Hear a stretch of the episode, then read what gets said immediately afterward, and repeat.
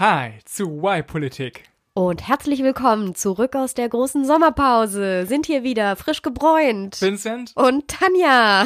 Hi. Folge 19. Ja, und ihr wart vielleicht im Urlaub, so wie wir. Und ihr seid vielleicht dabei geflogen an euer Urlaubsziel. Umweltverschmutzung. Genau, das ist unser Thema. Viel fliegen. Und die Frage ist, warum wir, Vincent und ich, Flüge verbieten wollen und wir trotzdem an unser Ziel damit kommen. Genau, also wie wir weiterhin äh, die ganzen schönen Orte besuchen können, die wir äh, besuchen wollen. Ohne die Umwelt zu zerstören und den Klimawandel voranzutreiben. Und um dieses Thema auseinanderzunehmen, wenden wir zum ersten Mal unseren neuen Ansatz an. Der heißt nämlich nicht mehr Phänomen, sondern Problem identifizieren und dann konstruktiv ein, zwei geile Vorschläge machen, wie wir das Problem beheben können. Und zwischendrin, Tanja, Streuen wir ein paar Überraschungspakete ein. Genau. Oder packen sie aus. los geht's.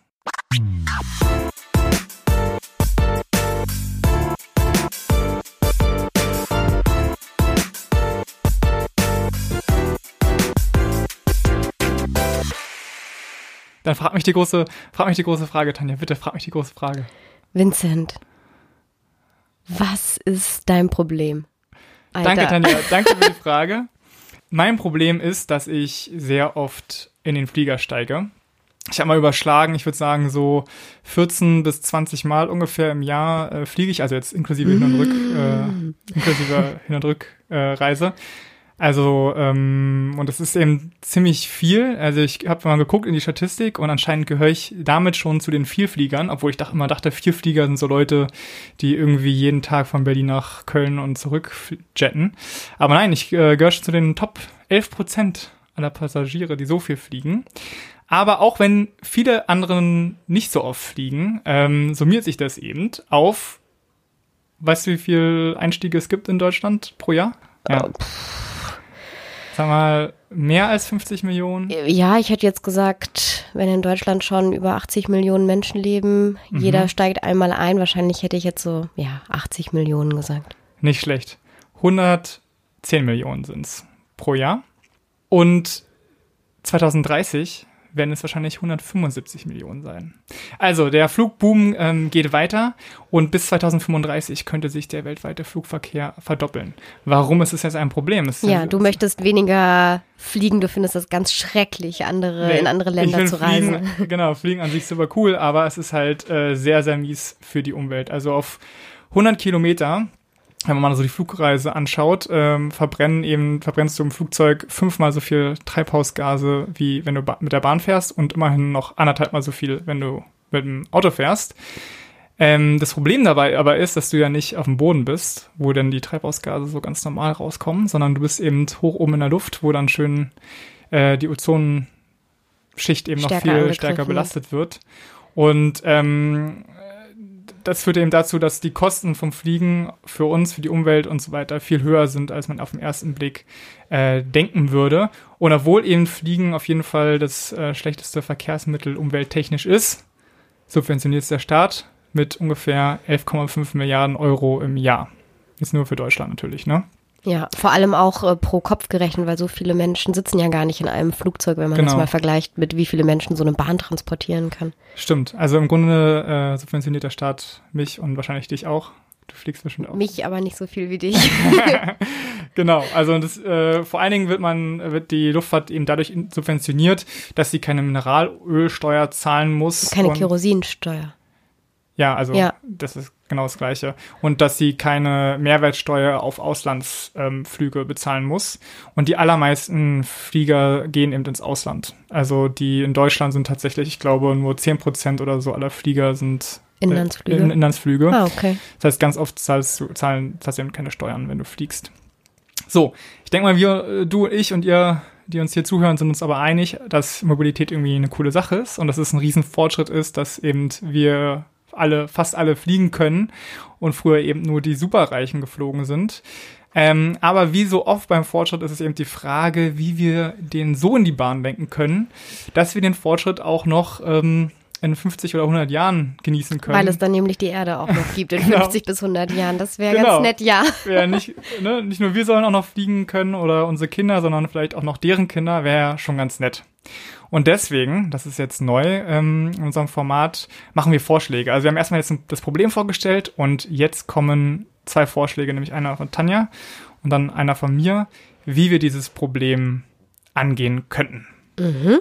Genau, wir haben also das Format was ist dein Problem? Wir haben das Format der Lösungsvorschläge und wir haben noch ein drittes Format. Ich führe es gleich mit ein, weil ich damit gleich beginnen würde, wenn es okay ist. Schön, ja, mach es doch.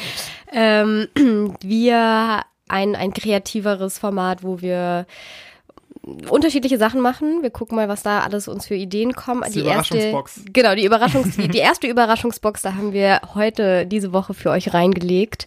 Unsere Top 3 Listen. Genau, und nicht zu verwechseln mit den Top 5 Listen von Böhmermann und Schulz. Aber vielleicht angelehnt. Haben wir? Nein, ich, haben wir nicht. haben wir uns ganz neu ausgedacht, ja. hat, hat, man noch nie gesehen. Aber wir haben in unserer Überraschungskiste ja noch mehr Sachen. Aber wir das fangen stimmt. heute mal ähm, damit an. Eigentlich ist es auch, muss ich sagen, bei mir eine Flop-Liste, Top, eine Flop, Flop 3. Und zwar die Flop 3 der unnötigsten Flugrouten. Flugrouten hier bezogen auf Passagierflugzeuge, also die man öffentlich, ja. wo man sich einen Sitzplatz kaufen kann und mit denen man von A nach B fliegen kann, jetzt nicht irgendwie Privatjets. In Deutschland oder in das Europa? Oder? sehen wir jetzt. Okay, ich bin gespannt. Ähm, genau, mein auf meinem dritten Platz, also ich gehe von hinten nach vorne, ich habe nämlich insgesamt gesehen, dass es gibt bei den kürzesten Fluglinien der Welt, und das sagt auch schon wieder viel aus, sind drei, äh, zwei von den drei kürzesten Fluglinien sind tatsächlich in Europa. Also Europa ist bei kurzen Linienflügen Flügen auch der Vorreiter schlechthin. Und mhm. ganz vorne mit dabei, das ist wirklich der. Ist es, ist es dein Top 3 oder dein Top 1? Was kommt jetzt zuerst? Jetzt kommt zuerst die Nummer drei. Okay. Wir steigern uns. Aber es ist eine sehr persönliche Liste, wirst du gleich okay. sehen. Okay. Ähm, ich habe aber gedacht, gut, klassischerweise, ich fange damit an, die kürzeste Route, die es auf der ganzen Welt gibt. Die ist nämlich genau zwei Minuten lang und das sind nee. nicht mal drei Kilometer und das ist mitten in Europa. Nee. Von einer Insel zur anderen und zwar äh, von der schottischen Insel Westray zu der schottischen Insel Papa Westray. Sehr gute Namen auch noch. Ja, und das ist die, ist eine der kürzesten Linien in der Welt. Die wurde, ich weiß nicht, wird sie noch? Ich glaube, sie wird sogar noch geflogen, ähm, kann von Touristen gebucht werden. Es fliegen, das muss man mit dazu sagen, ist es, ist es kleinere so Maschinen, es sind acht Passagiere kommen da rein. Okay, aber es ist dann so wie, äh, wenn man wenn der Bus nicht mehr fährt, äh, der Nachtbus, und man kann dann da anrufen und dann kommt er vorbei. ja, genau, so, ein, so eine Ru Aufrufbereitschaft. Ja, es ist auch, also es sind zwei Inseln, gut, da kann man jetzt nicht mit dem Auto fahren, aber eine Fähre oder ein Passagierboot hätte es vielleicht auch getan. Mhm. Auf jeden Fall das ist die eine der kürzesten Linien der Welt. Jetzt fragt man sich, okay. was kommt denn noch auf Platz 2 ja, und 1? Frage ich mich sehr. Ja, es ist äh, so zwei schottische Inseln. Hm, gut, da kommt man jetzt, würde man jetzt vielleicht nicht in den Genuss kommen, das selber mal äh, zu tun oder da überhaupt drüber nachzudenken. Aber es gibt andere Linien, äh, da, da würde man vielleicht drüber nachdenken, weil man vielleicht vorher nicht geguckt hat, wo diese Städte liegen. Zum Beispiel zwei große Hauptstädte mitten in Europa, Wien und Bratislava, also die mhm. Hauptstadt Österreichs und die ähm, Hauptstadt der Slowakei. Und die liegen 55 Kilometer voneinander entfernt, sind mit der Bahn sehr schnell zu erreichen. Und es gibt diese Strecke nicht. Es wurde aber darüber nachgedacht von der Air Berlin Tochter Fly Nikki damals, diesen Programm, diesen Flug mit in ihr Programm zu nehmen.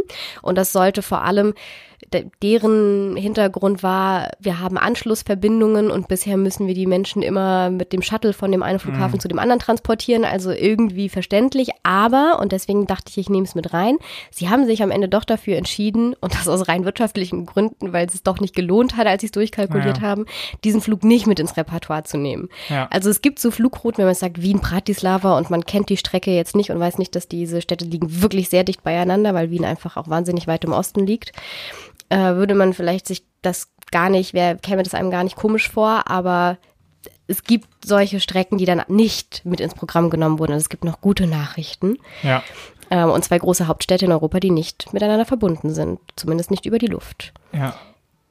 Platz eins. Aha. Mein persönlicher Platz eins, weil Alles in der Schweiz. aus meiner Heimat. nee, äh, fast Schweiz, von der Schweiz nach Deutschland. Der kürzeste internationale Flug, den es jemals gegeben hat. Ähm, ihn gibt's nicht mehr, aber man konnte mit ihm fliegen von November 2016 bis April 2017 wurde dieser Okay, Flug angeboten. so. Nee, es ist nicht lang, aber der Flug dauert auch nur acht Minuten und überbrückt 20 Kilometer über den Bodensee. So. Von der Schweizer Bodenseeseite in St. Gallen nach Friedrichshafen auf die deutsche Seeseite. Da fahren ist ja auch nicht so, also auf dem Bodensee gibt's fast keine Fähren. Also der Bodensee ist groß, aber so groß jetzt ja, Ja, auch es nicht, gibt dass auch- man da einen Flieger rüber muss. Es gibt auch viele Passagierboote und Fähren, Mhm. ähm, aber es gab auch eine Zeit lang diesen Flug, den man ganz normal buchen konnte, der sogar zweimal täglich geflogen ist und diese zwei will Städte mal- miteinander verbunden ich hat. will mal mit dem Flixbus auf eine Fähre über den Bodensee. Ja, das mache ich regelmäßig. Also hätte man das nicht einfach machen können. Man holt die Leute Ja. so ab mit dem Bus vom einen Flughafen, fährt dann rüber und äh, Ja, am Ende gibt's immer Alternativen, Vincent, Ja. aber okay.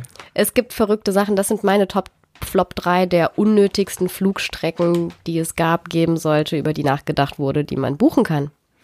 Gefällt mir sehr gut, deine, deine Liste. Schön. Kategorie hat den ersten Test bestanden. Genau. Jetzt äh, machen wir aber den ersten Vorschlag. Jetzt kommt Ja. hoffentlich das, die genialen Ersten Ideen, wie wir diese Vorschlag. Probleme lösen können. Also das, worüber man immer vielleicht als erstes nachdenkt und auch mh, darüber lesen kann, ist, mein Gott, diese ganzen Flüge müssen einfach viel teurer werden, damit nicht mehr so viele Leute fliegen. Also grundsätzlich ist das Ziel irgendwie, wir fliegen zu viel, es ähm, stößt zu viel Treibhausgase aus, wir müssen das reduzieren, wenn wir nicht mit der Technik so schnell hinterherkommen, dass wir wenn wir fliegen, nichts mehr an umweltschädlichen Stoffen in die Luft blasen, woran auch geforscht wird. Ich weiß. Aber, vielleicht, ich weiß nicht, ich weiß nicht, was Vincent nachher macht. ähm, aber ich wollte es nur sagen, wenn, Vincent hat ja selber schon gesagt, dass wie, was in den nächsten Jahren erwartet wird, ist der, dass der Trend dahin geht, dass wir Zum, der Trend geht zum Zweitflug. zum Zweitflug. ähm, es war, du, was du gesagt hattest, ist, dass fast doppelt so viele Ja. Flüge angetreten Weltweit werden jetzt, jetzt, ne? als aktuell der Fall ist. Und selbst wenn du es schaffst, die Leistung so hochzuschrauben, dass du weniger als die Hälfte von dem, was wir jetzt verbrauchen, in die Luft ausstößt, bist du immer noch bei dem jetzigen Ausstoß an Treibhausgasen. Also Ja. damit gewinnt man irgendwie nicht viel. Gut, dann können wir Also, es teurer machen. Der, der Grund ist, ist ja, Ja. einfach so, dass ähm, die Welt quasi aufholt, ne? Und es ist wie beim Auto so ein bisschen das Problem. Äh, wir fahren alle hier schon seit längerem Auto, wir fliegen alle sehr oft. Und wie willst du jetzt ähm, den wachsenden Wirtschaften dieser Welt das gleiche verwehren, ne? Das ist Ja. natürlich irgendwie schwierig. Also Länder in Asien, Südamerika, Genau. in Afrika, die jetzt aufholen und sich das auch und wo sich das auch Menschen leisten können. Und das ist auch ähm, die Frage, wenn wir sagen, gut, wir müssen weniger fliegen, das Ganze ist zu günstig, wir müssen das teurer machen, stellt sich natürlich immer die Frage, ja, kann sich das dann noch jeder leisten? Da vielleicht erstmal der Hinweis, es ist auch nicht so, dass sich das jetzt schon jeder leisten kann. Ähm, die Leute, die jetzt fliegen, sind auch Leute, die sich Urlaube leisten können in entferntere Länder oder studieren und ihre Erasmus-Freunde besuchen gehen. Aber die Ärmsten der Armen sind jetzt nicht die Vielflieger, über die wir sprechen. Weißt du, ich habe da eine Zahl. Du hast eine Zahl, Ich na dann so hau raus, ja. Weißt du, wie viel Prozent der Deutschen noch nie in ihrem Leben geflogen sind? Oh, das ist interessant. Mm, 20 Prozent. Daniel, du bist sehr gut im Schätzen. Heute. Echt? ja, 17 äh, Prozent. Also 83 Prozent der Deutschen haben in einer repräsentativen Umfrage gesagt, Ja. dass sie schon in ihrem Leben einmal geflogen sind. Aber viele von denen eben auch, ich glaube, die Hälfte von denen, die geflogen sind, Sind alt. nee, sind Ach in, so. den letzten, in den letzten zwei Jahren nicht geflogen. Also nur weil du einmal geflogen bist, weißt du, du kannst ja auch als 17-Jähriger einmal Ja. fliegen und dann dein ganzes Leben nicht mehr. Äh, also das heißt eben, das ist, ich glaube, der Anteil der Personen, Okay. die, die nennenswert fliegt, beschränkt sich eben auf eine ziemlich Ja. kleine Bevölkerung. Ich hätte jetzt ähm, gedacht, da Deutschland ja auch ein relativ altes Land ist und es ähm, so ist, dass es halt früher nicht selbstverständlich war, dass man, wenn man in den Urlaub reist, das Flugzeug nimmt und das Flü Fliegen ein Transportmittel ist, was man so nutzt, wie man auch die Bahn nutzt oder eben Fernbusse, sondern dass das erst was ist, was in den letzten Jahrzehnten aufgekommen ist und wir jetzt eine Generation sind, die damit aufgewachsen ist, dass das völlig selbstverständlich ist, aber Mhm. das für frühere Generationen halt nicht selbstverständlich war und da konnte ich mir, hätte ich mir jetzt vorstellen können, dass viele ältere Menschen halt auch einfach vielleicht in ihrem Leben noch nie geflogen sind. Ja, soweit kann ich, äh, weiß ich nicht, aber kann ich mir auch vorstellen, ja. Das hatte ich mir im Kopf gedacht für meine Schätzung. ähm, genau, wir soll, äh, ich gucken, ich dachte mir, wir gucken uns mal an, wen das eigentlich betrifft, wenn man schon dahin geht, dass man sagt, gut, das muss vielleicht ähm, teurer werden. Deswegen würde ich das aber auch verwerfen, weil Mobilität dahingehend einzuschränken, dass man sagt, wir machen es einfach so teuer, dass es sich nur noch ein Teil leisten kann und dann leisten sich das noch eben die Menschen, die reich sind, ist irgendwie kein Ansatz für Mobilität, um mhm. Mobilität mhm. zu gewährleisten, die nett ist. Ja. Ähm, deswegen die zweite Sache, Vincent, du schreitest ein, wenn ich zu viel erzähle. Ich komme ich komm gleich dahin. Ja, ja, ich, ich mache noch einen Zwischenschritt, nämlich die zweite Sache, auf die man ziemlich schnell in Diskussionen kommt. Ja, dann muss halt jeder selber das ein bisschen reduzieren. So wie beim Fleischkonsum. äh, muss halt jeder ein bisschen weniger Fleisch essen, vielleicht nur zwei, drei Mal in der Woche und ansonsten darauf verzichten. Mhm. Ja, so eine individuelle Lösung, nette Idee. Ich bin keine Freundin von, ist so Verantwortung abwälzen auf den Einzelnen und die Politik irgendwie aus der Verantwortung rausnehmen. Und das ist genau das, was ich nicht möchte. Aber als ich darüber nachgedacht habe, nachdem Vincent und ich gestern drüber geredet hatten, Wir haben gestern mir eine halbe Stunde darüber geredet, ob Fleisch essen und vier Fliegen vergleichbar ist. ist. Ja. Und in gewisser Weise schon, weil man auch bei Fleisch über ähm, eine Fleischsteuer teilweise diskutiert ja. und dann das Argument kommt, wer kann sich das dann noch leisten und wer ernährt sich gerade sehr fleischhaltig und welche Teile der Bevölkerung nicht. Wer kann sich Bioessen leisten? Ja. Eigentlich ziemlich ähnlich. Aber ich dachte mir, vielleicht ist das gar keine so dumme Idee, da anzusetzen bei in der individuellen Reduktion und sich zu fragen, als wenn man jetzt als ähm, politische Lösung, wenn ich jetzt äh, Politik entscheiden dürfte. Auf was würde ich denn wenn ich jetzt mir mich persönlich dafür entscheide, weniger zu fliegen, auf was würde ich denn verzichten und das zu mhm. übertragen und dann systematisch auf die in die Gesellschaft äh, auf die Gesellschaft zu implementieren, aber eben politisch. Mhm. Was ich damit äh, konkret meine, ich würde mir zum Beispiel wahrscheinlich, wenn ich jetzt gut, wenn ich jetzt jemand wie ich bin Vincent, ich fliege 14 Mal im Jahr, ich möchte das reduzieren, ich würde wahrscheinlich nicht als erstes meinen Urlaub streichen ja. und sagen, gut, dann fliege ich dieses Jahr halt nicht in den Urlaub und gehe in den Spreewald. Äh, das habe ich zwar dieses Jahr gemacht, aber das würde man vielleicht nicht jedes Jahr machen. Also ich sag nur, Malle ist nur einmal im Jahr, aber definitiv einmal. wow. Also auf den Urlaub zum, so würde man erstmal nicht verzichten, persönlich. Ja. Ähm, berufliche Flüge, ja, vielleicht, aber Unternehmen haben jetzt auch nicht, also wenn ich das dann absetzen kann in meiner Firma, weil ich beruflich viel fliege, ist das jetzt auch nicht das erste, wo ich reduzieren würde. Wenn ich ähm, vielleicht eine Fernbeziehung führe über Ländergrenzen hinweg, ist das vielleicht auch nicht das, was man als erstes reduzieren würde, aber das, was man reduzieren würde als allererstes, ist doch Strecken, die man auch anders zurücklegen kann. Also dass man nicht sagt, gut, dann besuche ich jetzt halt meine Großmutter, die in der Schweiz lebt, gar nicht mehr, sondern gut, ich besuche sie noch, aber wenn ich sie besuchen fahre, dann nehme ich halt einen acht Stunden Bahnfahrt in Kauf und nicht mehr nehme nicht mehr den schnellen Flug. Das ist irgendwie da, wo man Abstriche machen kann, dass man mehr Lebenszeit investiert, mhm. ähm, aber trotzdem die Sachen macht, die man auch so machen würde. Und da kommt jetzt, äh, wenn man das dann nämlich äh, zu Ende denkt, was man da machen könnte, jetzt die acht Stunden ist vielleicht ein bisschen viel für, für manche Leute, aber es gibt ja auch Flugstrecken, die wirklich in kürzerer Zeit mit der Bahn zurückzulegen sind und man könnte dann als politische Lösung sagen, gut, wir lassen einfach keine Flugstrecken mehr zu, die in unter drei Stunden von anderen öffentlichen Verkehrsmitteln zu erreichen sind. Ein sehr guter Vorschlag.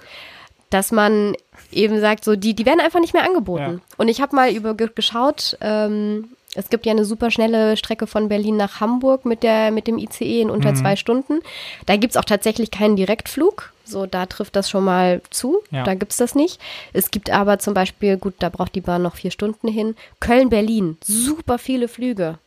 Und ja. Köln-Berlin ist jetzt, da wäre ich, wenn ich nach Köln reisen würde, von hier wäre ich jetzt nicht auf die Idee gekommen, ehrlich gesagt, nach einem Flug zu gucken. Wenn man aber sich dann mal die Preise anschaut, ich habe gerade mal geschaut, falls ich jetzt am Freitag mhm. spontan nach Köln reisen wollen würde, würde ich äh, für einen Flug so um die 70 Euro zahlen, habe sogar noch Auswahl zu welchen Uhrzeiten mhm. und die Bahn schlägt mir hier 120 Euro vor. Also ohne Bahncard oder mit? Ohne Bahncard. 120 Euro Okay. ohne Bahncard und mit dem Flug 70 Euro. Ich wäre jetzt erstmal nicht drauf gekommen, aber wenn ich das einmal gesehen habe und ich vergleiche das dann, ja, Mhm. und wenn man einfach sagt, so solche Strecken gibt's nicht mehr und dann natürlich müsste damit einhergehen, dass äh, die, die Bahnstrecken, es gibt einfach auch echt wenig Bahnstrecken, wo man unter drei Stunden viel, viele große Städte erreicht, die auch einen Flughafen haben. Da müsste dann wahrscheinlich dazugehören, dass man Bahnstrecken ausbaut, dass die Bahn auch tatsächlich schnell in große Städte fährt und sie auch günstiger wird. Aber das wäre so, finde ich, eine schöne Zwischenlösung zwischen, wir verbieten komplett Inlandsflüge und wir wälzen das komplett auf das Individuum ab. Deswegen ganz charmant. Warten wir auf meinen Vorschlag, der nämlich auf jeden Fall auch in die Richtung geht. Noch ein bisschen extremer als deiner ist. Schön, ich freue mich. Ja, ähm, ja ich finde, es ist äh, auf jeden Fall eine Überlegung wert, äh, in die Richtung Aber ich glaube, würde es deine Flüge beschränken? Wahrscheinlich nicht. Wie viele, wie viele unter drei Stunden Nee, mit anderen Verkehrsmitteln? Ich, ich würdest glaube, du ich erreichen? Ein, also ich bin vielleicht mal nach Berlin, Frankfurt oder so geflogen, wenn ich international geflogen bin, kann ich mir vorstellen, kann ich mich nicht daran erinnern. So einen klassischen Inlandsflug habe ich nur einmal gemacht. Ähm, und zwar war das zu meiner Oma. Damals habe ich dann aber noch so ein äh, Schild äh, um den Hals bekommen. Da war ich nämlich irgendwie zwölf oder so und äh, bin nach Paderborn geflogen von Berlin. Damals noch vom Tempelhofer Flughafen. Also ist schon eine, schon eine Weile her. Wow, das ist wirklich eine ganz schöne Weile In der her. Propellermaschine und so, ja, ja. Äh, genau, aber ich käme auch wirklich überhaupt nicht auf die Idee, nach Köln zum Beispiel zu fliegen. Ja, Also, aber die, ich diese nie Flüge, geguckt ich diese Flüge werden anscheinend, also es gibt nicht nur einen, sondern da fliegen zehn am Tag. Ja, Scheint eine beliebte Strecke zu sein. Und vier Stunden mit dem Zug. ja. Das sind deine beiden Vorschläge, ne? Ja. Okay. Äh, Es ist nicht die eleganteste Überleitung. Aber ich würde dann, glaube ich, mal meine Top 3 hier Ja. Äh, rein, äh, rein tun. Und zwar habe ich mir nämlich ähm, passend dazu die drei Top-Gründe rausgesucht, warum ich lieber Bahn fahre, als zu fliegen. Du persönlich. Ich persönlich, ich ganz persönlich, genau. Und der, äh, der auf Rang 3 ist, dass es ruhiger ist. Ja. Jetzt denkst du natürlich im ersten Moment, Moment mal, Bahnfahren kann ja auch äh, relativ laut sein, zumindest wenn man in der zweiten Klasse fährt. Ist auch. Aber ich habe mich in letzter Zeit mal ein bisschen damit beschäftigt, wie laut es eigentlich ist im Flugzeug. Also wie der, dieses Grundgeräusch von diesem Flugzeug ist wahnsinnig laut. Ich habe jetzt so neue ge- geile äh, Noise äh, Canceling Kopfhörer, die das also äh, neutralisieren, die Geräusche. Und dann, wenn man dann wirklich so ein Ding auf hat und äh, Noise Canceling anhat und dann das abhebt vom Körper, dann äh, vom Kopf, dann merkt man erstmal, wie laut, wie laut Die Umwelt ist. ist. Ja. Und es kann so, äh, also kann nicht gut sein dafür, dass man irgendwie ungestresst irgendwo hinkommt. So, das war Punkt 3. Punkt 2 ist kein Stress vor der Abfahrt. Also jedes Mal, wenn ich da in dieser Sicherheitskontrolle äh, stehe beim äh, Flughafen, habe ich irgendwie so ein bisschen ein mulmiges Gefühl. Auch wenn ich natürlich gar nichts dabei habe, irgendwie was gefährlich sein könnte. Aber dieser, dieser Fakt, dass man da so untersucht wird, irgendwie im Zweifel noch abgetastet und in so einen Nacktscanner da rein muss, äh, ist doch irgendwie scheiße. Also äh, das hat auf jeden Fall nichts damit zu tun, dass man irgendwie ähm, seine Reise genießen kann, sondern es ist eher so, ja, man wird, man wird richtig hardcore abgefertigt und dann auf so eine unangenehme Art und Weise. Äh, und beim Bahnfahren, ja, gehst du hin, setzt dich hin, fertig. Finde ich einen Riesenvorteil. Und Punkt eins ist, man ist produktiver während der Fahrt. Also auch wenn Fliegen manchmal auf so Mittelstrecke schneller ist und man eben, weiß ich nicht, alles in einem dann vier Stunden braucht statt ähm, sechs oder sieben, muss man ja trotzdem mit einberechnen, dass du in der Bahn, ja wirklich, sobald du in der Bahn sitzt, kannst du machen, was du willst, kannst du schlafen, kannst du ähm, was lesen oder eben arbeiten. Und im Flieger, da musst du erstmal, äh, also fähr- fährst erstmal runter mit den Öffentlichen weiter raus. Dann hast du die Sicherheitskontrolle. Da musst du im Wartebereich sein, der meistens relativ unbequem ist. Dann hast du das äh, Einsteigen. Dann hast du das Abheben, da kannst du auch noch nicht entspannen. Dann erst, wenn du in der Luft bist, kannst du entspannen und dann irgendwie was machen. Und dann, äh, wenn du jetzt Inlandsflüge hast, dann ist, ist, geht es ja nur so 20 Minuten und dann hast du wieder, äh, bitte packen Sie Ihren Laptop äh, zusammen und so weiter und das war's dann. Also ich glaube, effektiv hast du es wesentlich besser in der Bahn. Und du als Ich bin voll, ich bin voll bei dir. wirst es wahrscheinlich auch so sehen, ne? Tatsächlich ist mir auch als ähm, in der Vorbereitung aufgefallen, ich habe nämlich ähm, überlegt, wegen diesen ganzen Verspätungen und die Bahn ist so schlecht und du hattest ja auch erzählt, dass sie ihr Jahresziel nicht erreicht haben Genau. und bei wie viel Prozent aller Züge zu spät kommen. Also die Bahn wollte 80 Prozent Pünktlichkeit erreichen. Das heißt, Pünktlichkeit ist in der Bahn, aber es ist ja alles eine Definitionssache im Leben, ne? das ist relativ. Also ich glaube, pünktlich heißt innerhalb von fünf oder vielleicht sogar innerhalb von zehn Minuten. Das ist dann noch pünktlich. Das gilt als richtig Ja. pünktlich. Ähm, und die schaffen halt gerade aktuell so 75 oder 73 Prozent oder so. Also sind da ziemlich weit. Ja, also meiner persönlichen Erfahrung spiegelt das nicht wieder. Ich scheine auf relativ okayen Strecken unterwegs Ja. zu sein. Ich habe erst einmal dieses Jahr so krass Verspätung gehabt. Aber ich hatte dieses Jahr schon einen Flug. Da wollte ich eine ähm, Freundin im Ausland besuchen für mehrere Tage. Und ich kam an den Flughafen, ich habe vorher keine Benachrichtigung bekommen, er stand einfach cancelled. Es gab keinerlei Kommunikation, der Flieger ist einfach nicht abgehoben und es gab keine Ausweis Aus Ausweichflüge mehr, weil es gab nur, der ist nur einmal am Tag ähm, geflogen und alle anderen Airlines waren dann schon ausgebucht und ich hätte nur eine Möglichkeit gehabt, vier Tage später fliegen, wollte sie aber fünf Tage besuchen und bin dann einfach komplett gar nicht hingefahren, habe sie einfach gar nicht besuchen können, habe sie jetzt seit zwei Jahren nicht gesehen äh, und dachte mir so, okay, mit der Bahn komme ich wenigstens, dann komme ich halt vier Stunden später an oder ich nehme eine andere Verbindung oder ich muss wirklich Hm. irgendwo übernachten und am nächsten Morgen fahren, aber ich komme an. Ja. Ich komme halt meistens irgendwann noch an und das fand ich krasses Gefühl, dass man dann nicht mehr die Möglichkeit hat, noch zu dem Ziel zu reisen, wohin man wollte. ja, Ich fand das schlimm, das, da dachte ich mir auch so, nee, dann lieber flexibler mit der Bahn. ja. Gut, dann äh, würde ich sagen, komme ich mal äh, mit meinen Vorschlägen.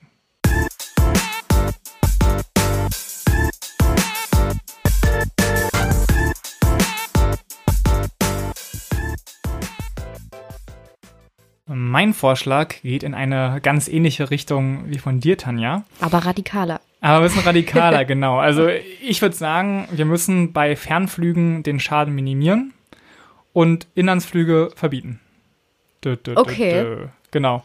Also hatte ich mir überlegt, äh, um mich einer Lösung zu nähern, ähm, dass die, die, die Vorgabe muss sein, dass Mobilität bestehen bleiben soll, aber eben un umweltverträglicher sein soll.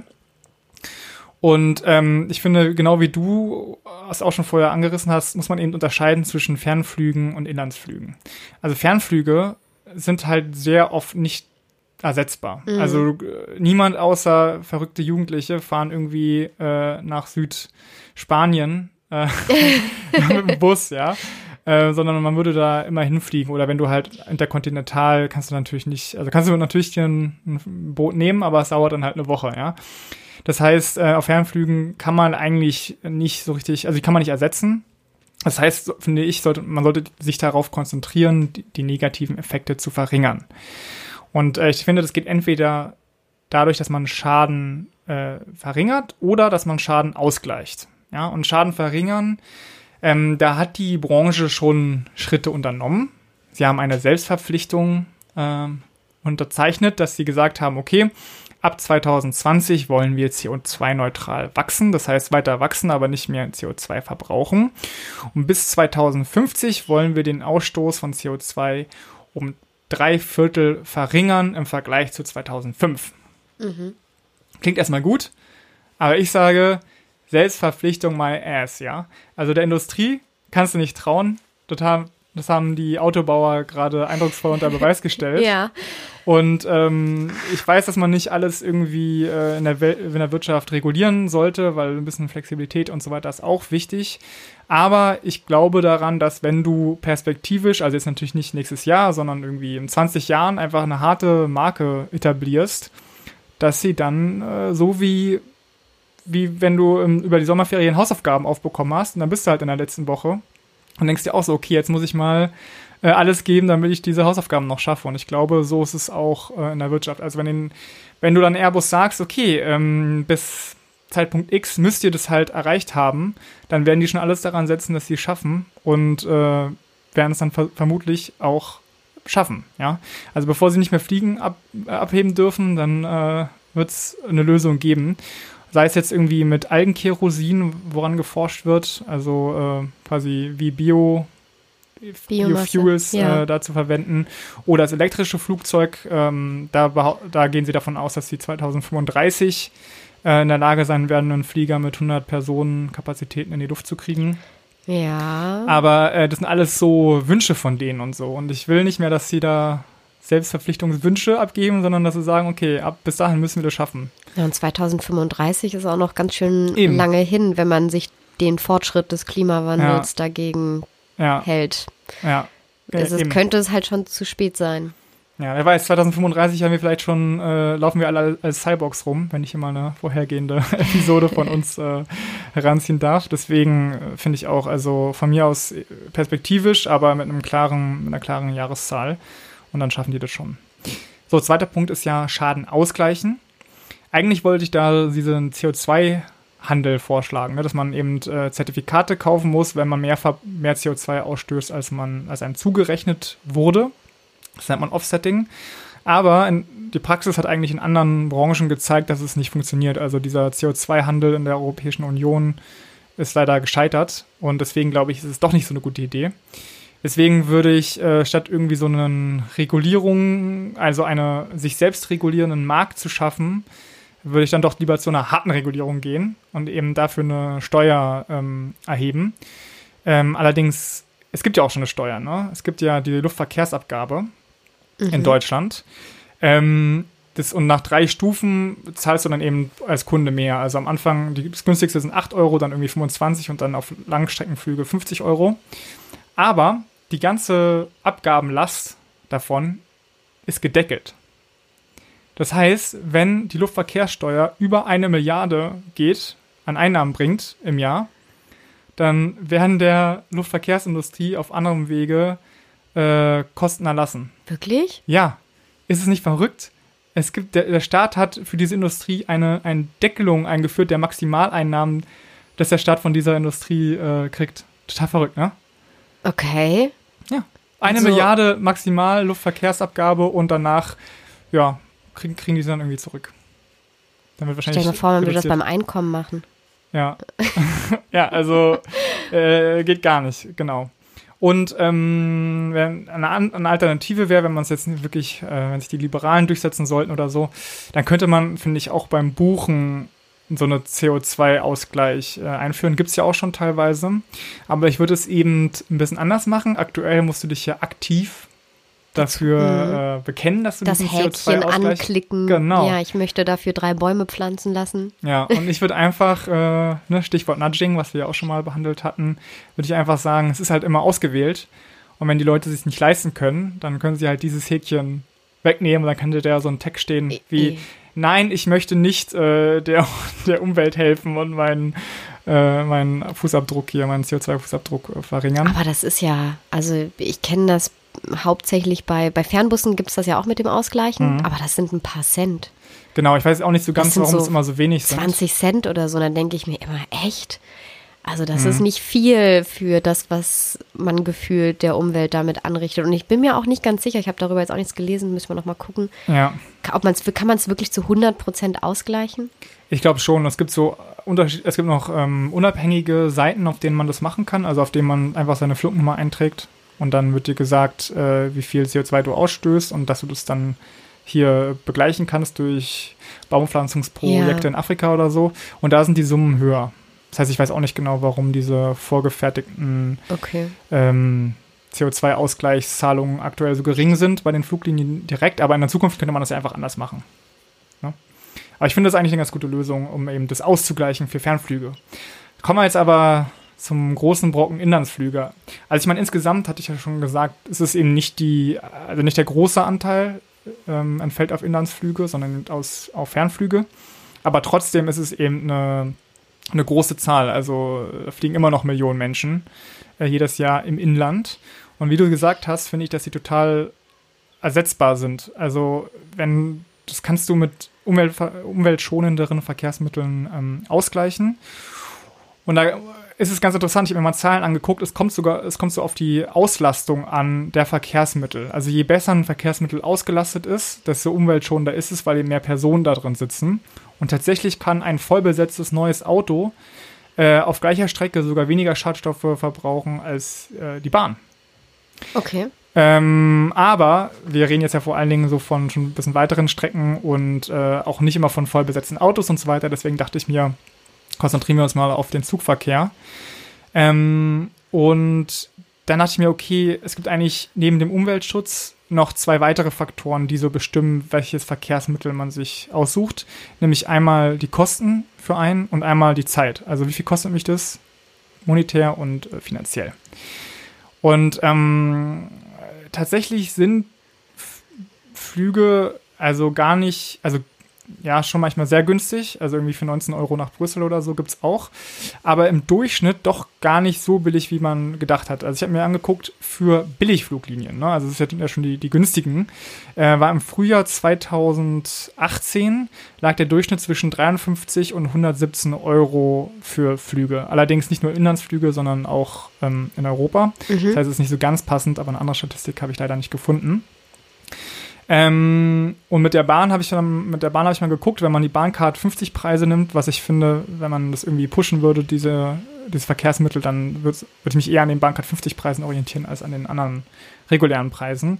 Und dann ist es ja schon so, dass man eher ähm, für Hin und Rück so 130 äh, zahlt mit der Bahncard. Äh, und zum Beispiel nach Paris von Berlin, dafür würde man 170 Euro zahlen. Sprich also ohne Sparpreise, diese super Sonderangebote bei der Bahn, ist Bahnfahren aktuell trotzdem noch teurer. Und ja. zwar ziemlich eindeutig teurer. Und wenn wir dann also sagen wollen, okay, die Bahn statt ähm, Fliegen auf Inlandsflüge, dann müssten die Bahntickets viel billiger werden. Aber wir haben ja auch schon über ein, eine Geldquelle gesprochen, nämlich über die, äh, die 11,5 Milliarden Steuervergünstigungen für die Flugindustrie. Und diese 11,5 Milliarden könnte man ja für den Bahnausbau, für den Bahnausbau verwenden. Ne? Ja, das ist natürlich, okay, ist ein bisschen eine Milchmädchenrechnung, weil das kannst du nicht eins zu eins sagen, aber ich sag mal, es gibt auf jeden Fall Geld, was man von einer Industrie abziehen kann und dann die andere äh, umschichten kann. Und das würde müsste ja auf jeden Fall einen Effekt geben. Also 11 Milliarden kannst du mir nicht erzählen, dass es dann nicht irgendwie die Bahnpreise senken würden oder ja, die also würdest du würden. würdest du die Flüge gar nicht unbedingt teurer machen, sondern die Bahn billiger oder beides? Genau. Ja, ich würde ich, also ich würde wirklich Inlandsflüge verbieten. Weil, okay. ja, also ich würde einfach sagen, jetzt natürlich nicht morgen, auch nicht nächstes Jahr, auch nicht in fünf Jahren, sondern irgendwie sagen in zehn Jahren oder so. Und diese Zeit nutzen für ein Programm, das Bahnfahren besser und günstiger macht. Und schneller. Und schneller, genau. Zum Thema Zeit komme ich nämlich jetzt. Also tatsächlich ist es so, dass auf vielen Strecken die Bahn ähm, wettbewerbsfähig ist gegenüber dem Flugzeug im Inland. Ne? Also das beste Beispiel und schnellste Beispiel ist natürlich Berlin-München mit dieser neuen super ICE-Strecke, wo du es in vier Stunden schaffst. Ähm, ein Flug, würde ich sagen, ist mindestens gleich lang, wenn du den Check-in, ja. Sicherheitsprüfung, Anreise, Anreise, Abreise, vielleicht noch Warten auf Gepäck, vor allen Dingen mit Warten auf Gepäck denke ich auf jeden Fall länger. Ähm, aber auch andere Hauptverbindungen in Deutschland sind äh, nicht wesentlich äh, langsamer als Fliegen. Zum Beispiel Hamburg-Nürnberg schaffst du aktuell in viereinhalb Stunden, Stuttgart-Düsseldorf ähm, in knapp drei Stunden oder Berlin-Frankfurt in vier Stunden zwanzig. Und der Punkt ist, es ist ja nur, der, was der Status quo ist. Ne? Also wenn man jetzt sagen würde als Gesellschaft, okay, wir setzen, wir alle wollen, dass Bahnfahren besser wird, ja sorry, dann muss ja noch viel mehr drin sein. Und es ist aktuell technisch auch schon mehr drin. Also ähm, in Japan schaffen die quasi ICEs, äh, schaffen 240 bis 320 Kilometer die Stunde, wogegen der neue ICE 4 gerade mal 250 Kilometer schafft. Und wenn er die mal fährt, ist es ganz schön gruselig, was ganz schön wackelig ist, ja. ja. Äh, genau. Und eigentlich, es gibt ja jetzt schon Technologie, die schon weiter ist, ne? Also der Transrapid zum Beispiel könnte halt 500 km schaffen. Ja, nur halt nicht auf den Bahnstrecken, nee, die wir klar, gebaut da haben. Bräuchten wir, ja. ja, bräuchten wir mehr Infrastruktur. Ja. Aber ist ja okay. Also es kostet wahnsinnig viel, ja, stimmt alles, aber äh, dann haben wir halt auch diese krassen, äh, diese krasse Infrastruktur. Und das würde darum, glaube ich, auch echt noch viele weitere Vorteile für die Gesellschaft haben. Zum Beispiel eben auch diesen sozialen Aspekt, dass dann mehr Leute sich leisten könnten, eben zu reisen, wenn das subventioniert werden würde. Also ich finde, das ist alles, ist zurück zu dieser Fleischanalogie, äh, die wir gezogen haben. meine Idee ist ja einfach, dass man eine Fleischsteuer erhebt und da das Geld, was man dadurch, dafür einnimmt, eben in die Subventionierung von gesunden Nahrungsmitteln äh, steckt, dass es Mhm. einfach billiger ist. Und genauso finde ich, äh, so ähnlich könnte man es eben auch machen beim, beim Fliegen, dass man einfach sagt, okay, wir wollen, dass die Leute Bahn fahren können günstig und deswegen packen wir da Geld rein. Ja, obwohl du verbietest ja dann komplett Produkte mit einem gewissen gewissen Anteil. Man könnte, ich würde jetzt, ich würde, ich würde zum Schluss ziehen, man könnte deinen Vorschlag nehmen und sagen, wir verbieten alle Inlandsflüge und dann am Ende auf äh, einen Kompromiss rauskommen, der bei mir liegt. Wir, okay, wir verbieten nicht alle Inlandsflüge, aber einen Teil und zwar die, die mit anderen Ja. Verkehrsmitteln ähm, gut zu erreichen sind. Und dann könnte man so eine Stufenweise, wir, je, weil wir, wir bauen parallel die Bahnstrecken aus und ähm, jede neue Strecke, die das dann schafft, in, ob das jetzt drei Stunden, vier Stunden sind, ähm, verbieten wir dann die Flüge. So könnte man. Du, so war das ja, mir Ja. fällt mir gerade auch ein, so war das doch früher mit den Fernbussen auch, dass man gesagt hat, da wo eine Bahnverbindung, Ja. eine Bahnverbindung gibt, soll es keine Fernbusse geben. Gen- Genau, so könnte man es sagen. Also man sagt, wir machen jetzt ein neues Bauprojekt von, keine Ahnung, Hamburg nach Stuttgart oder so. Und äh, wenn die fertig ist, das dauert ja auch mal ein paar Jährchen, bis so eine Bahnstrecke ge- ausgebaut ist, dann sagt man, okay, ja, in fünf Jahren gibt es halt keine Flieger mehr. Ja, und dann macht man das Stück für Stück. Genau. Wow. Ah, guck mal. Richtig gute Idee. Ja, ich meine, klar, äh, viele von euch, die sich jetzt irgendwie vielleicht damit auch noch besser auskennen, werden dann äh, auch viele Argumente einwerfen können und so. Ich denke, es gibt sehr viele Stellschrauben, an denen man eben drehen müsste, damit die Bahn wirklich ähm, komplement, also so sehr passend eingesetzt werden kann zu allen anderen äh, Verkehrsmitteln. Also zum Beispiel ist ja der Punkt aktuell so, wenn du äh, fliegst und du hast zwei aufeinander flie äh, Flüge und du hast bei dem einen eine Verspätung und schaffst deswegen deinen Anschluss Anschlussflug nicht, dann gibt's da ja, also ist es ja rechtlich verbunden miteinander. Aber wenn du in die Bahn steigst, um von Berlin nach Frankfurt zu fliegen, deine Bahn hat aber leider vier Stunden Verspätung, du verpasst den Flieger, dann ist dein Problem. Und ich denke, äh, an diesen rechtlichen Stellschrauben müssen wir uns auch noch drehen, dass es eben, dass also nicht nur infrastrukturmäßig verzahnt wird, sondern auch äh, rechtlich. Mhm. Sehr schön. Erste Schritte in die Richtung. Und solange wir noch nicht an dem Punkt sind, brauchen wir andere Lösungsvorschläge und darum geht's in der Zugabe. Oh, das war eine richtig schöne Überleitung, Tanja. Ich bin, ich bin gespannt, was jetzt kommt. Noch sind Flugtickets oft günstiger als Bahntickets, aber in der Zugabe haben wir für euch ein paar Tipps, wie ihr vielleicht doch an günstigere Bahntickets kommt und damit Flüge einsparen könnt. Der erste Tipp für ja, alle, die die langfristig planen, früh buchen, am besten sechs Monate im Voraus. Da gibt's nämlich noch die Sparpreise der Bahn. Und vor allem Ja. gibt's da Kontingente und deswegen, je früher man bucht, desto mehr Kontingente gibt's und desto ja, desto äh, einfacher ist es auch, diese Sparpreise zu kriegen und je kurzfristiger ihr dran seid, desto schwieriger wird's. Ist also es für so- alle Frühbucher ist das vielleicht ein netter Tipp, aber für mich zumindest nicht. Ja, die Bahn hat ja wirklich extrem auf äh, Sparpreise gesetzt in letzter Zeit. Und anscheinend ist es so, dass sie so viele Rabatte angeboten haben, dass zwar die Fahrgastzahlen in die Höhe geschnellt sind, aber dafür der Gewinn eingebrochen ist. Dass sie Ach, jetzt nicht mehr echt? ko kostendeckend operieren, weil sie so günstig unterwegs sind. Aber gut, es ist die Frage, ob sie überhaupt kostendeckend äh, operieren sollten, weil es ja irgendwie. Ja, haben sie das überhaupt jemals? Ja, Immer, weiß ich auch halt, nicht. immerhin Doch, ich glaube, halb, Gewinne, sie haben mal halbstaatliches Gewinne Unternehmen. gemacht, glaube ich. Aber okay. Was Tipp 2? Gut, äh, ja, hat auch noch mit den Sparpreisen zu tun. Seid flexibel in euren An- und Anra An- und Abreisetagen. Natürlich gibt's äh, Tage wie Wochenende, Freitag, Sonntag, die hochfrequentiert sind. Da ist es schwieriger, günstige Preise zu finden. Unter der Woche, besonders am Mittwoch, ist es besonders günstig und es gibt diesen tollen Sparpreisfinder auf der Bahnseite und da sich mal durch die Tage klicken und man kriegt immer den günstigen angezeigt. Dann muss man manchmal halt auch noch besonders früh aufstehen, aber man kann wirklich, wirklich günstige Tickets finden. Das stimmt. Günstig, aber unbequem. Wir müssen es hinkriegen, günstig und bequem. Natürlich. Es kommt jetzt, jetzt kommen, jetzt ist es eine aufsteigende Ah. Reihenfolge. Jetzt, das waren jetzt vielleicht noch die, äh, die jeder kennt, die Tipps. Ähm, Jetzt kommt noch, jetzt kommt was für wirkliche Füchse. Gebt längere Strecken an. Oft fährt man ja Strecken, die viele andere Leute auch fahren, wie zum Beispiel, ja, Berlin-München ist jetzt so eine klassische Strecke, die wirklich viele Leute fahren und die dann auch ähm, schnell erschöpft sind, was Sparpreise angeht. Deswegen kann man oft mal versuchen, eine minimal längere Strecke auszuwählen und dann halt einfach den Rest verfallen zu lassen. Hier gute Beispiele, die ich gefunden habe, wo das sehr gut klappen soll. Zum Beispiel von Frankfurt nach Köln.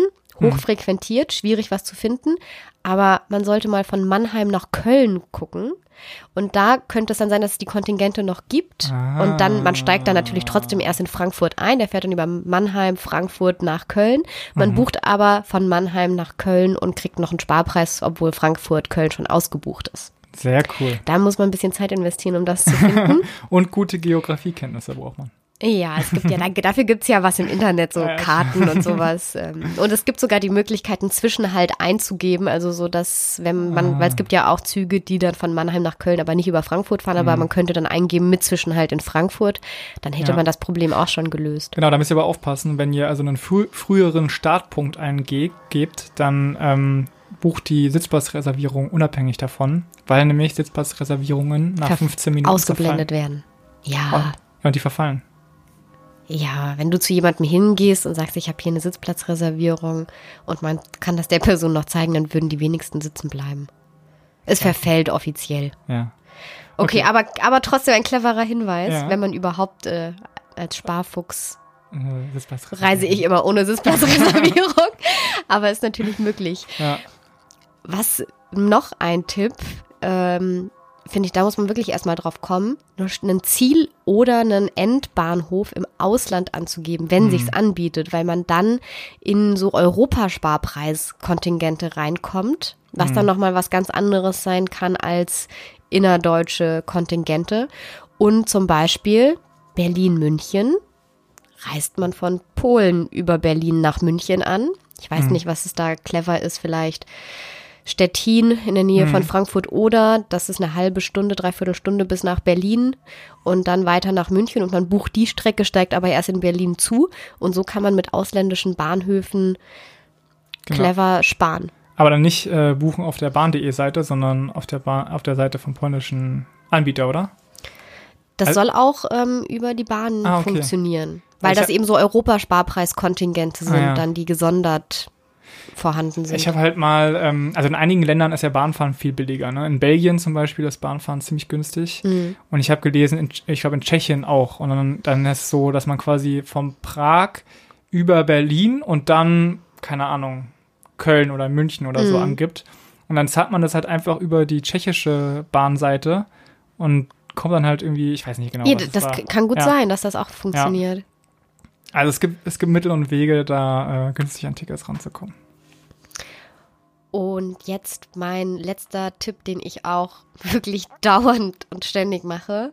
Bankart 100 kaufen. Nicht ich persönlich, nein. Aber ich habe schon, ich habe schon immer eine Bahncard gehabt, schon, also wirklich seit Jahren, ähm, auch unterschiedliche, ja. Ähm, und diese Prämienpunkte. Es gibt wirklich Leute, die haben Bahncard und nutzen diese Prämienpunkte nicht und sammeln die nicht. Und diese Prämienpunkte, die sind Gold wert, wirklich. Ich äh, nutze die strategisch ähm, immer für Weihnachten. ich habe die immer gesammelt bis Weihnachten und habe auch tatsächlich geguckt, dass ich auf eine bestimmte Anzahl komme, weil das Zugticket zu mir nach Hause über Weihnachten bis zu 200 Euro kostet. Okay. Und du kannst mit diesen Prämienpunkten zum einen, du kannst ja auch Sachgegenstände oder Gutscheine oder so da ja, geben aber das ist lassen. alles Kokolores. Ja, und das ist auch ein Wert, den, also das, du, als Beispiel 500 Prämienpunkte, kannst du dir einen 10 Euro Bahngastronomie-Gutschein holen. Für die doppelte Anzahl, also schon 1000 Prämienpunkte, was dann 20 Euro Bahngastronomie wert wäre, kriegst du aber auch bei der Bahn eine Freifahrt. Und das ist ein Flex-Ticket. Eine Freifahrt, egal wo du hin willst, halt eine einfache Ja. Fahrt von A nach B. Und es gibt Zustreck, Zugstrecken in Deutschland, da kannst du damit 150 Euro an Gegenwert Ja. einfahren. Und das gleiche für 2000 Prämienpunkte Hin- und Rückfahrt. Flex für 2000 Prämienpunkte. Das ist krass. Und du kriegst auch Bahnprämien, du kriegst Prämienpunkte nicht nur, indem du Bahn fährst und die einlöst, sondern auch auf anderen Portalen, wie zum Beispiel, wenn du ein Hotel oder ein Hostel buchst, Ach. buchst du das über HRS. Und viele sind in diesem Programm drin, wo du über die Buchung des HRS-Portals mit einem Hotelzimmer kriegst du Ah. dort ebenso Bahnbonuspunkte. Also statt Booking einfach äh, HRS nehmen. Und ich glaube, es gibt noch mehr, die in solchen Programmen Mhm. drin sind. Das ist jetzt das, was ich kenne, äh, wo ich viele Punkte dann noch drüber sammle. Ja. Und ähm, dann, wenn man diese Punkte gezielt einsetzt, das ist so, da kann man echt richtig was sparen mit. Ja. Ja, danke, Tanja. Ja, Äh, das war die, fünf- das, fünf da hat die Tipps nicht sogar. vorhandene Schwäbin aus mir gesprochen. so viel zu unserem Thema. Ja, Ich bin gespannt, was die Leute von unserem neuen Formaten genau. halten, die wir jetzt. Äh, was heißt etabliert haben, genau. Also ihr könnt uns immer schreiben, ähm, entweder auf Facebook oder auf Twitter oder eben auch an podcast.ypolitik.de. Da haben wir noch äh, ein paar Zuschriften gehabt und auch geantwortet äh, per E-Mail. Vielen Dank ähm, für eure Rückmeldungen. Ja, wir sind jetzt ab jetzt hoffentlich wieder alle zwei Wochen da. Bis wahrscheinlich äh, Weihnachten, wenn alles gut läuft. So ist es. Wir freuen uns, wenn ihr wieder reinhört in zwei Wochen. Tschüss. Tschüss.